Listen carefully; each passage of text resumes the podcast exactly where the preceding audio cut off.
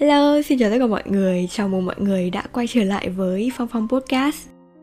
Số ngày hôm nay thì sẽ không có một chủ đề nào cả.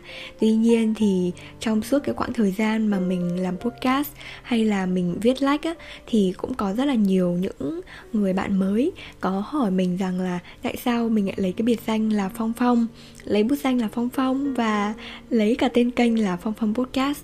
Có lẽ là mình cũng đã giải thích với mọi người rất là nhiều rồi, bạn bè của mình cũng rất là hiểu lý do tại sao mình lại có cái tên này.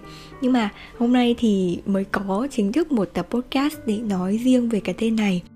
Mình nói trước như vậy để mọi người có cái sự quyết định là mọi người có lắng nghe cái tập podcast này hay không. Có thể nếu như mọi người tò mò về mình, tò mò về cái việc là mình bén duyên với cái việc viết hay là bén duyên với việc làm podcast như thế nào, thì mọi người có thể lắng nghe tập này nhé. Thì trước tiên mình sẽ giải thích một chút về cái tên Phong Phong này. Đây, hồi lớp 9 hoặc là lớp 10 gì đó, mình cũng không nhớ rõ chính xác cái khoảng thời gian đó là như thế nào. Nhưng mà mình có xem một bộ phim của idol của mình, đó chính là Sơn Tùng MTP, có đóng một bộ phim đầu tiên, đó chính là Chàng Trai Năm Ấy. Thì tên của nhân vật là Đình Phong. Và trùng hợp cũng trong cái khoảng thời gian đó thì mình có thần tượng, mình có thích một anh diễn viên của Trung Quốc, đó chính là Lý Dịch Phong.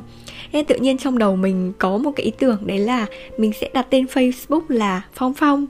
Và cái hồi mà đấy là đặt tên đó, nó còn là kiểu phẩy S đằng sau cơ. Thế là hồi đấy cái tên đầu tiên của mình đấy chính là Phong Phong IT phẩy S.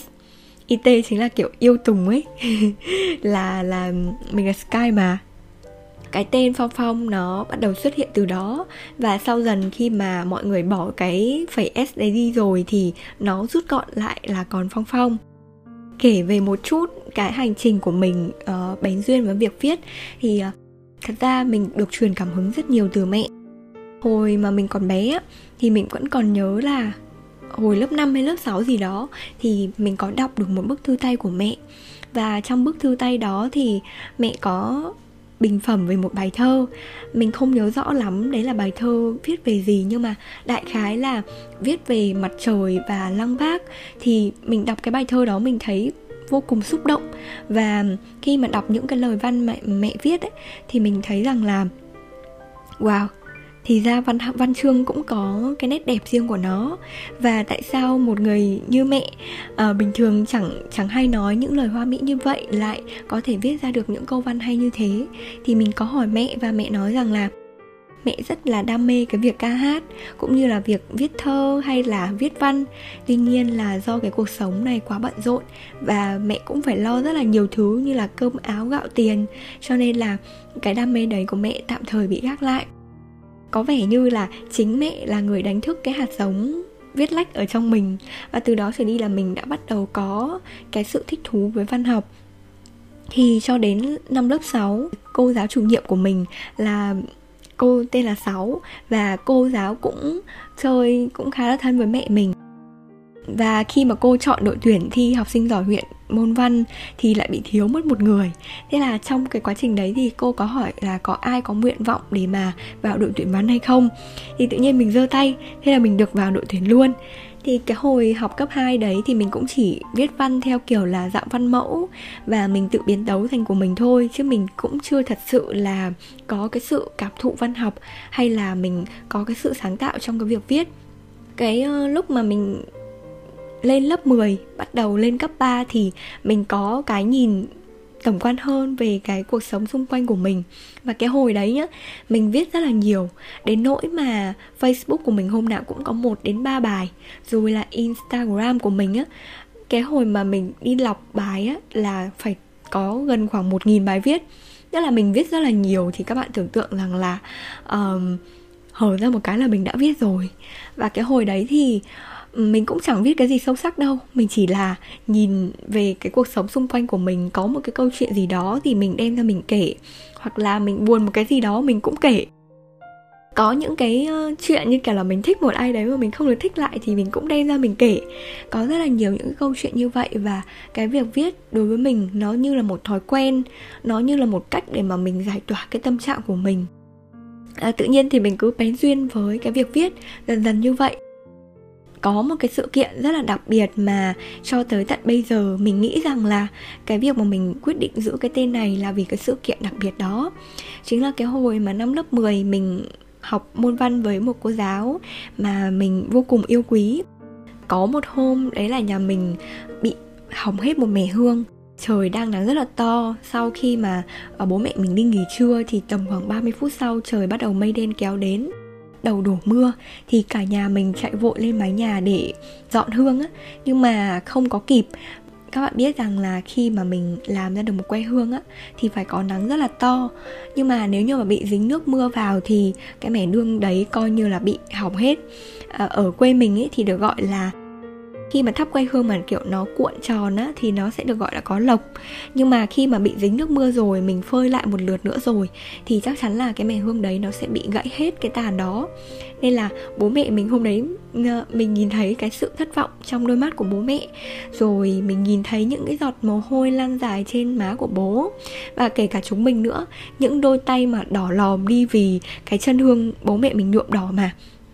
Thì khi mà nó hòa vào với nước mưa thì tay chân bọn mình đều lấm lem hết. Và chính cái hôm đó thì mình đã viết một cái bài văn trên Facebook của mình, một bài văn cũng rất là dài mà cho tới bây giờ nếu như mà mình đọc lại cái bài văn đó thì có thể là mình cũng vẫn khóc. Và khi mà mình đăng cái bài viết đấy lên thì cô giáo dạy văn của mình đã share lên Facebook của cô. Và cô cũng đem cái bài văn đấy để xuống văn phòng, cô đọc cho các cô giáo trong tổ văn nghe. Đến cái hôm mà mình đi xuống dưới phòng văn thư để mình đi mượn tài liệu á, thì các cô có hỏi là: "Ê, nhà em là Phong Phong đúng không? Hôm qua cô vừa đọc bài của em, cảm động quá." Thì cái lúc đấy cái cảm giác mình bị sững sờ một lúc lâu. Và các cô có nói là hôm qua cô Đào là cô giáo dạy văn của mình, có chia sẻ bài của em lên và cô đọc xong cô đã khóc rất là nhiều. Thì ngay cái giây phút đấy mình cảm thấy rằng là wow, những cái lời văn của mình đã có người đọc và mọi người cũng đã cảm thấy cảm động từ những cái lời văn đó. Và mình vô cùng biết ơn, vô cùng trân trọng những cái lời nói đó. Mặc dù trong cái thời điểm đó thì mình xem đó là một lời khen và là một động lực để mình có thể viết được nhiều hơn. Sau cái khoảng thời gian đó thì tất cả các thầy cô ở trong trường đều biết mặt mình, và các thầy cô đều gọi mình là Phong Phong chứ không phải là tên là Phương, tên thật của mình nữa. Trừ thầy giáo chủ nhiệm ra thì thầy giáo vẫn hay gọi mình là Phương, vì trong cái danh bạ hay là trong cái sổ liên lạc của mình ấy, thì vẫn là Phương, cho nên là thầy giáo luôn gọi mình là Phương chứ không có gọi Phong Phong nữa. Nhưng mà các thầy cô giáo khác thì vẫn hay gọi mình là Phong Phong. Kể cả các bạn mình trong cái quá trình mà mình đi học cấp 3 thì mình có rất là nhiều biệt danh. Nào là Phương Móm này, rồi là Tép này, rồi là Còi này, Quắt này, Queo. Kiểu nói chung là rất là nhiều những cái biệt danh khác nhau. Tuy nhiên là cái biệt danh Phong Phong vẫn là cái mà mọi người yêu thích nhất và mọi người hay gọi nhất. Cho đến khi mà mình lên đại học thì khi mà gặp những người bạn mới thì mình cũng luôn giới thiệu rằng là mình tên là Phương nhưng mà mọi người hay gọi mình là Phong Phong, nên là mình rất thích mọi người gọi mình là Phong Phong. Và từ đó trở đi thì ai khi mà gặp mình cũng gọi mình là Phong Phong hết. Cho đến khi mà mình đi tu tập ở Chúng Thanh Niên, mình gặp các huynh đệ thì mình cũng giới thiệu như vậy. Mình giới thiệu là dạ, con thưa huynh đệ là con tên là Phương, pháp danh của con là Thế Định Dương, nhưng mà mọi người vẫn hay gọi con là Phong Phong, nên là huynh đệ có thể gọi con là Định Dương hoặc Phong Phong đều được. Thế là cứ dần dần thì mọi người cứ gọi mình là Phong Phong, và cái tên đó nó theo mình cho tới tận bây giờ. Tự nhiên thì khi mà mình làm cái kênh podcast này, mình không biết đặt tên là gì. Và mình nghĩ rằng là thôi thì cứ đặt tên của mình đi, biết đâu nó lại trở thành một thương hiệu, hay là nó lại trở thành một cái tên kênh mà mọi người sẽ nhớ đến ngay, là người đứng đằng sau, người host sẽ là Phong Phong, là mình. Đó, thì khi mà mình làm kênh podcast này thì mình cũng không có quá suy nghĩ nhiều về cái việc là đặt tên nó như thế nào. Vì mình nghĩ rằng là khi mà mình đặt một cái tên nào đó mà mình liên quan đến một chủ đề nào đó mà mình không thật sự có nhiều kiến thức về nó thì mình sẽ bị giới hạn. Thứ nhất là giới hạn về chủ đề, thứ hai nữa là sẽ có những cái lúc nào đó mà cái kiến thức, cái kinh nghiệm của mình chưa đủ để mà mình phát triển thêm những cái tập tiếp theo thì mình sẽ bị ngắt quãng và gián đoạn như vậy. Cho nên là mình để luôn tên của mình, và mình sẽ nói những cái vấn đề liên quan đến người trẻ. để giúp cho mọi người có một cái năng lượng tích cực hơn, hoặc là thay đổi một chút xíu gì đó về tư duy của tất cả mọi người. Và cái việc mà mình viết nhiều á, thì bây giờ cho tới tận bây giờ thì khi mà mình đi làm thì mình mới viết nhiều thôi. Chứ còn cái việc mà mình share những cái câu chuyện của mình lên mạng xã hội thì cũng khá là ít, vì mình cũng rất là bận ấy. Và một phần nữa cũng là vì mình cảm thấy là nói đi nói lại hoài cũng chỉ có một nấy chuyện thôi, nên là mình cũng không có ưu tiên cái việc viết trên Facebook quá nhiều. Nhưng mà hôm trước khi mà mình có viết lại một bài cũng khá là dài thì mọi người cũng có vào và nhắn tin với mình. Mọi người nói là đã từ rất lâu rồi mới thấy Phong Phong viết một bài dài như thế. Thì khi mà đọc cái câu nói đó thì mình cảm thấy xúc động vô cùng, khi mà mọi người luôn nhớ đến mình về cái việc là mình rất là hay viết. Mình vẫn nhớ cái hồi mà mình lên đại học năm 2, khi mà được hỏi về điểm mạnh của bản thân mình thì mình đã mất 30 phút và mình không biết là mình có điểm mạnh gì. Và có một câu hỏi nữa đó chính là nếu như một người nào đó hỏi về bản thân em thì em nghĩ rằng là người ta sẽ nghĩ gì về em đầu tiên. Thì mình cũng bối rối, mình không biết trả lời như thế nào. Và mình đã share cái câu chuyện đó lên Facebook của mình, lên trang cá nhân của mình. Thì mọi người có vào comment mà mọi người nhắn tin cho mình rất là nhiều. Không cần biết là Phong Phong viết có hay không, không cần biết là những câu chuyện của Phong Phong như thế nào, nhưng mà mọi người luôn nghĩ đến mình và gắn liền với việc là mình rất hay viết, mình rất thích viết. Đó, thì từ đó trở đi thì mình mới có thêm cái động lực rằng là cứ nhắc tới Phong Phong là sẽ nhắc tới việc viết. Và cho tới thời điểm hiện tại bây giờ thì ngoài việc viết ra thì mọi người còn nhớ đến mình với cái cương vị là một host, một kênh podcast. Khi mà đi ra ngoài, khi mà mình đến chùa hay là đi ra ngoài một nơi nào đó thì tự nhiên có một người Phong Phong phải không?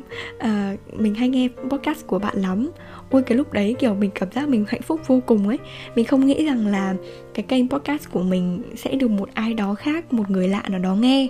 Vì mình cứ nghĩ là podcast của mình làm ra đấy và chỉ có bạn bè xung quanh của mình nghe thôi, chỉ có bạn bè mình biết thôi, chứ còn người khác làm gì biết đến mình mà nghe. Nhưng mà thật ra thì nhìn qua cái số lượng mà mọi người nghe podcast của mình thì mình cũng hiểu được rằng là cái sự cố gắng, cái sự nỗ lực của mình cũng đã chạm được tới những người lạ, những người mà chưa bao giờ biết mình.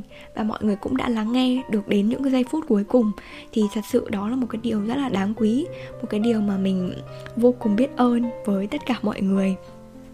Thì đối với cái nhân duyên khi mà mình làm podcast, mình cũng không có nhớ rõ là trong một tập nào đó mà mình đã có nói đến hay chưa.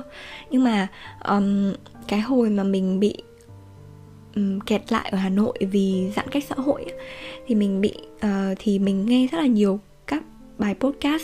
Và cái podcast mình nghe nhiều nhất đó chính là của Vietcetera, của chị Thúy Minh, và các video của chị Giang Ơi nói về lối sống của người trẻ như thế nào đó. Thì tự nhiên mình cứ ngồi nói một mình. Tức là mình cảm thấy rằng là cái việc mà mình tiếp nhận kiến thức và mình muốn chia sẻ lại cho người khác á, thì mình rất là thích nói về những cái vấn đề đó. Và mình cứ ngồi mình chia sẻ, mình cứ nói một mình như vậy. Và đến một ngày thì tự nhiên một người bạn của lớp đại học của mình bắt đầu ra một số podcast đầu tiên.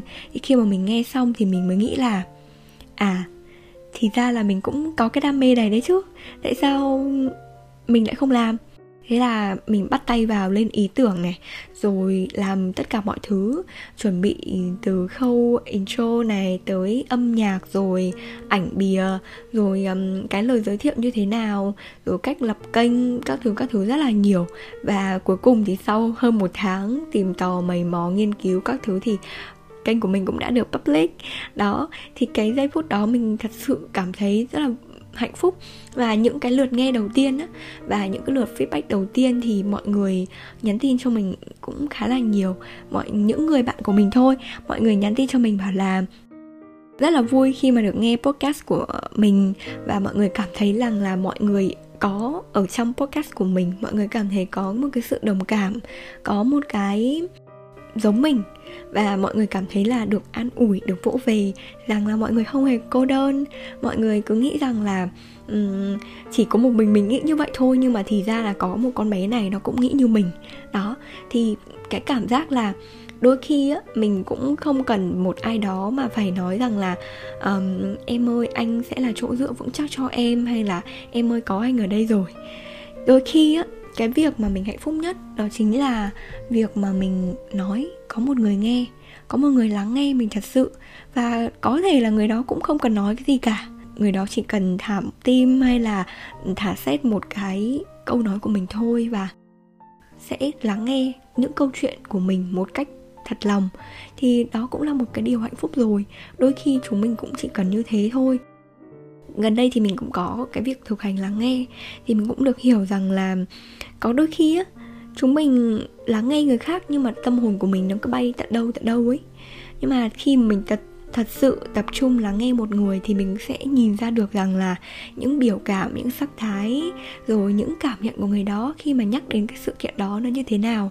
Thế nên là khi mà mình làm cái kênh podcast này, đơn thuần đầu tiên đó chính là mình chỉ muốn chia sẻ những cái cảm xúc, những cái bài học mà mình có được khi mà mình nghĩ đến một cái chủ đề nào đó, và mình muốn share lại cho mọi người, và mong muốn rằng là mọi người nhìn thấy bản thân ở trong đó, mọi người tìm được một sự đồng cảm, hoặc là có thể sau khi nghe xong mọi người có thể rút ra được cho mình một cái bài học.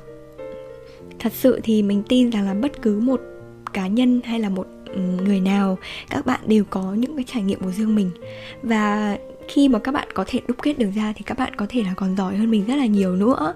Nhưng mà có thể là do mình được trời phú, hay là mình có một cái nhân duyên đặc biệt nào đó mà mình đã ngồi ở đây, mình thu âm podcast và mình nói ra được những cái điều mà suy nghĩ của mình. Và mình cảm thấy vô cùng biết ơn về cái điều đó. Khi mà mình nói ra được những cái suy nghĩ và cảm xúc của mình rồi á, thì cảm giác như là những cái cảm xúc của mình nó cũng dễ dàng được giải quyết hơn, mình cũng nhẹ lòng hơn. Cái việc mà mình không được sống thật với cảm xúc của chính mình ấy, nó thật sự rất là khổ sở và chật vật mọi người ạ. Khi mà mình cảm thấy rất là buồn, rất là mệt mỏi, rất là chán nản, nhưng mà mình cứ phải cố tỏ ra là mình vui, mình cố tỏ ra là mình hòa đồng, rồi mình phải xã giao để mình lấy lòng người khác. Thì thật sự những cái giây phút đó mình không biết người khác như thế nào, nhưng mà mình vô cùng mệt mỏi khi mà cứ phải trưng ra cái bộ mặt như vậy. Cho nên nhiều khi mình rất là thẳng thừng trong cái việc là chia sẻ cảm xúc cá nhân của mình. Em không thích, em cảm thấy như thế này, em cảm thấy như thế kia, em cảm thấy mình không được tôn trọng, em cảm thấy rằng là cái này không phù hợp với mình. Mình nghĩ rằng là tùy trong từng hoàn cảnh mà mình có thể nói ra được những cái khúc mắc, những cái khó chịu trong lòng mình ra. Thứ nhất là để cho mình nhẹ lòng hơn. Thứ hai là để người khác còn biết những cái vấn đề của mình, để có thể là họ sẽ giúp mình giải quyết những vấn đề đó. Hoặc là một cái cách nào đó thôi là họ lắng nghe mình một cách thật lòng, thì đó cũng là một cái cách mà giúp các bạn giải tỏa rất là nhiều rồi. Vậy nên là mình nghĩ rằng là sau cái tập podcast này thì mọi người cũng đã biết được về cái hành trình cuộc đời của mình, về cái việc là mình tại sao mình lại bén duyên với cái việc viết, bén duyên với cái việc mà làm podcast. Hôm trước khi mà mình ngồi á, thì mình mới nghĩ rằng là tại sao bản thân mình không viết một cuốn sách.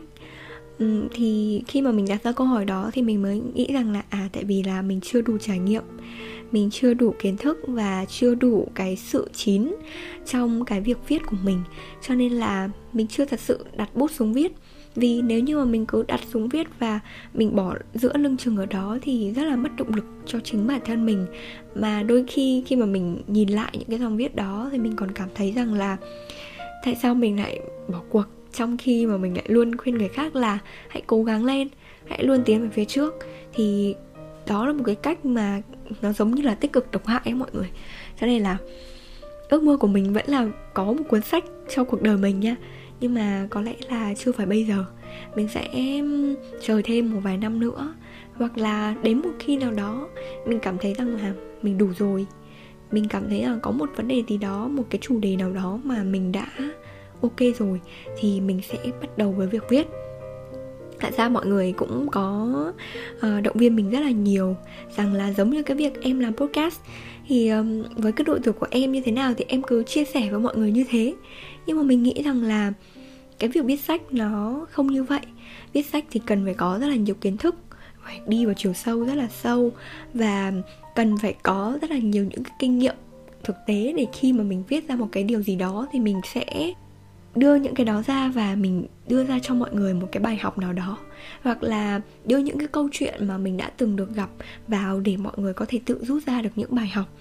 Và cái mà mình khi mà mình nghĩ được những cái điều đó thì mình thấy rằng là cái thiếu sót lớn nhất của mình ấy, đó chính là mình bị thiếu đi cái sự trải nghiệm và thiếu cái sự giao tiếp với người khác. Tức là cái vòng tròn mối quan hệ của mình nó chỉ ở đó và mình cũng chỉ nói chuyện với một nấy người thôi. Nhưng mà khi mà mình có để ý rằng là khi mà những nhà văn họ viết tản văn hay là những cuốn sách bình thường mình đọc thôi, thì mọi người đi ra ngoài và gặp gỡ rất là nhiều người, và mỗi người đó khi mà mình nghe được một câu chuyện của họ thì mình lại về và mình chắp bút, mình viết thêm được vào cái câu chuyện của chính mình. Đó mới là cái cách mà viết sách mà mình cảm thấy là dễ chạm và dễ có được cái sự đồng cảm của tất cả mọi người. Tính mình thì cũng nhây nhây vui vui thôi, nhưng mà trong cái quá trình mà mình viết thì có thể mọi người khi mà đọc văn của mình ấy, mọi người sẽ thấy nó mang một chút trưởng thành và một chút già đời. Có thể là cái hồi mà mình học cấp 3 mọi người gọi mình là bà cụ non vì mình cứ bị suy nghĩ già so với tuổi ấy. Đôi khi những cái đó nó cũng khiến cho mình bị stress, nhưng mà mình biết được rằng là khi mà bản thân mình có một cái mục đích sống, một cái mục tiêu cho cuộc đời mình thì mình sẽ vững vàng hơn. Mình sẽ từ đó mà mình nương vào và mình sẽ có được cái động lực để mình tiến bước trên hành trình tương lai. Dù cho có gặp bất cứ khó khăn hay trở ngại nào thì chính cái việc mà mình từ bỏ ước mơ của chính mình, đó chính là mình đã từ bỏ chính mình rồi.